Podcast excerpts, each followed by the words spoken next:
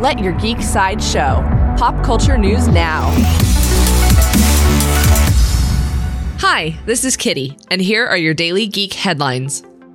In upcoming movie news, Legendary Pictures has acquired the rights to develop the acclaimed graphic novel My Boyfriend is a Bear for film. Created by Pamela Ribon and Cat Farris, the comic follows the story of a woman who, after a succession of terrible boyfriends, finds true love in the form of an American black bear. Ribon is attached to adapt the screenplay for the film and has previously worked on scripts for Disney's Moana and Ralph Breaks the Internet.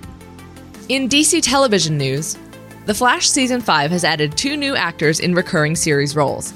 Actor Kyle Secor will play Dr. Thomas Snow, the absent father of Danielle Panabaker's Caitlin Snow. Contortionist Troy James, known for his stint on America's Got Talent, will play the triple jointed villain Ragdoll. The Flash Season 5 begins on October 9th on the CW. In Marvel Comics news, Marvel Comics has announced the creative team behind the upcoming return of Conan the Barbarian. Thor writer Jason Aaron will write the new sword swinging series with artist Mahmud Asrar and colorist Matt Wilson.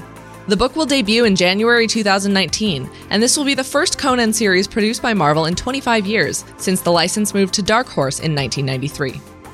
In Rick and Morty news, the official Twitter account for the popular sci fi series Rick and Morty teased a new animation from the upcoming season 4. The 15 second teaser shows an anime inspired action sequence with new character designs for Rick, Morty, Summer, and Beth. Rick and Morty was renewed in May for an additional 70 episodes with Adult Swim, and season 4 is expected to return in 2019.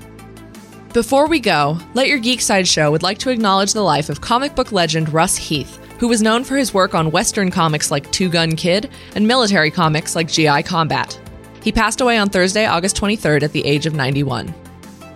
This has been your daily Geek Headlines update. For even more ad free pop culture news and content, visit geeksideshow.com. Thank you for listening, and don't forget to let your geek side show.